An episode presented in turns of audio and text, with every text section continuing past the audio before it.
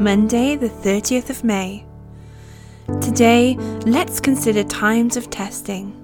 Romans 8, verse 28 says, And we know that for those who love God, all things work together for good, for those who are called according to his purpose.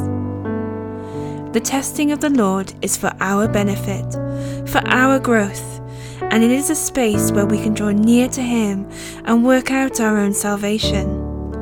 Sometimes we need to see the capabilities of our flesh, and that needs the arena of circumstance in order to let us decide what it is that we want.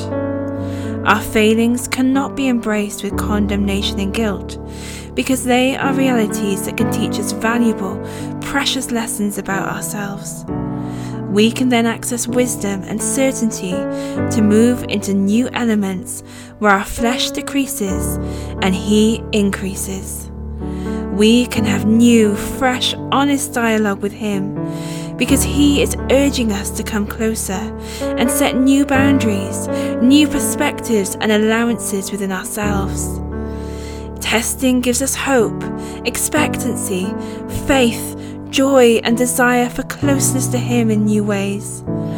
If we avoid testing, we avoid growth and certainty about what we want, and that can keep us in a difficult place in life. Today, let's ask for new insight into the testing of ourselves, and let's gain new confidence and maturity as we navigate ourselves through it all with the Holy Spirit as our guide condemnation can be avoided by a fresh understanding and the desire to get up from the fall.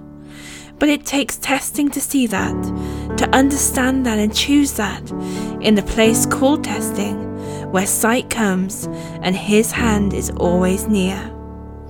So remember, testing gives us hope, expectancy, faith, and joy, for we know that for those who love God, all things work together for good, as we are called according to his purpose.